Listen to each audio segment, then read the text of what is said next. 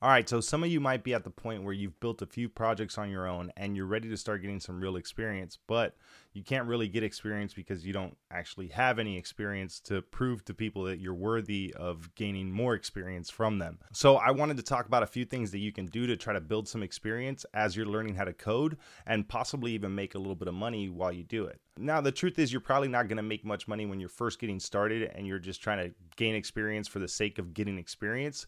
But it is nice that a few of these methods that I'm going to mention are capable of making you a little bit of money when you're first getting started. The first method of gaining experience that I would recommend for anyone who's learning how to code and has just built a few projects on their own and is ready to start tackling some real tasks is open source projects and open source software. Open source software is software that's developed by a community of developers that contribute to these projects. And you can contribute to any open source project that you'd like. Now, as a beginner, you might not know what open source projects you can contribute to. Honestly, the easiest thing you can do is just Google search good open source projects for beginners.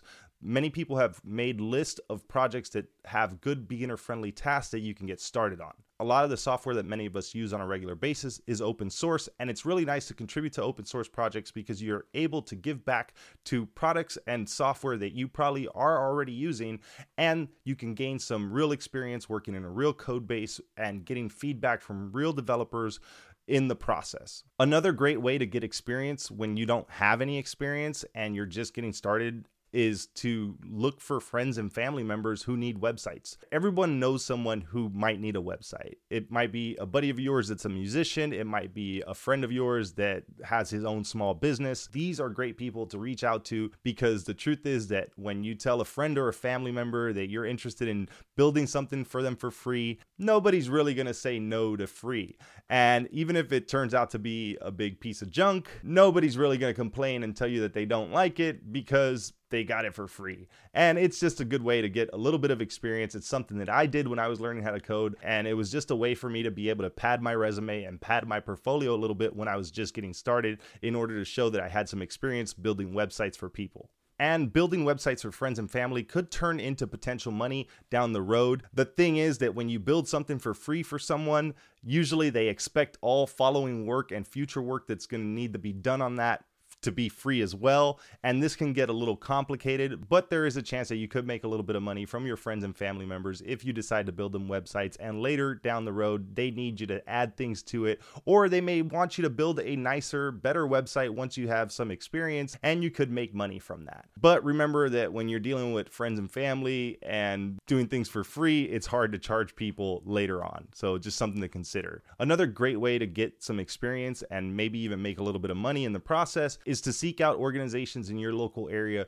that you would like to do something nice for. You know, nonprofit businesses and local organizations such as your church or youth centers or places that might need a website that are doing nice things in your neighborhood that you want to kind of give back and show some support to while being able to get a little bit of experience in the process. Another good way to potentially get some experience is to attend meetups and hackathons. If you attend a hackathon and you contribute to a project that's built over a weekend, you can definitely put that on your resume. Also, if you go to meetups, you'll meet a lot of local developers who might be able to help you look for work or tell you about positions or possible job opportunities in your area. And you might meet some freelancers in your area who have too much work on their hands and you might be able to help them out with that a good way to find meetups is to use the Meetup app and try to look for local developer groups in your area. You can also check out Facebook groups if you're trying to find local meetups in your area as well. If you're in a big city, it might be easy for you to find some of these meetups and these hackathons. If not, just turn to the internet and see what you can find. Sometimes you can find online hackathons, but usually local is better because many times those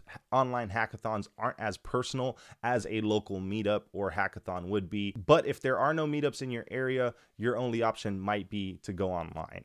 And while we're on the topic of online, let's talk about finding work on places like Upwork, Freelancer, Fiverr, and all those other freelancing platforms, even Craigslist. When I was learning how to code, I actually found a volunteer gig on Craigslist and I used that to gain a little bit of experience and put that on my resume. So, any resource that you can check that can find you work or help you gain experience, you need to kind of be resourceful and you need to set out to look for stuff. And many of these online freelancing platforms can get you work, but you have to consider that when you're learning how to code and you don't have a lot of experience, it's going to be really hard to sell yourself to a client who is looking for someone who probably has experience. So, what will end up happening is that you will likely sell your services for a much cheaper price than everyone else in order to get a job or do free work again, like I mentioned earlier.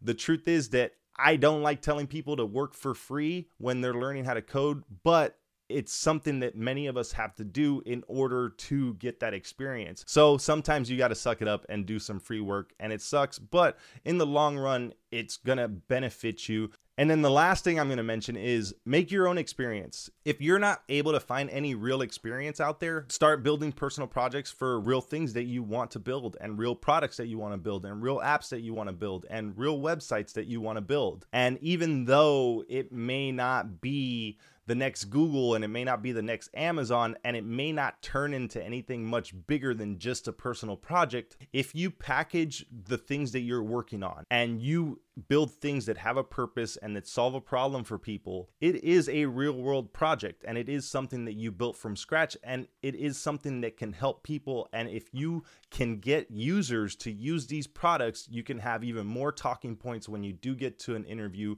and you can mention all these things on your resume as projects and things that you have worked on. At the end of the day, you got to do what you got to do in order to get your experience and you got to do what you got to do in order to get that first job. And if you can't find any work to get real experience from, go make your own. All right, I think that's all I got to say here. If you've got any other ways of getting experience while you're learning how to code and potentially even making a little bit of money, let me know in the comments. And if you found this video helpful, make sure you hit that like button. I'll see you next time.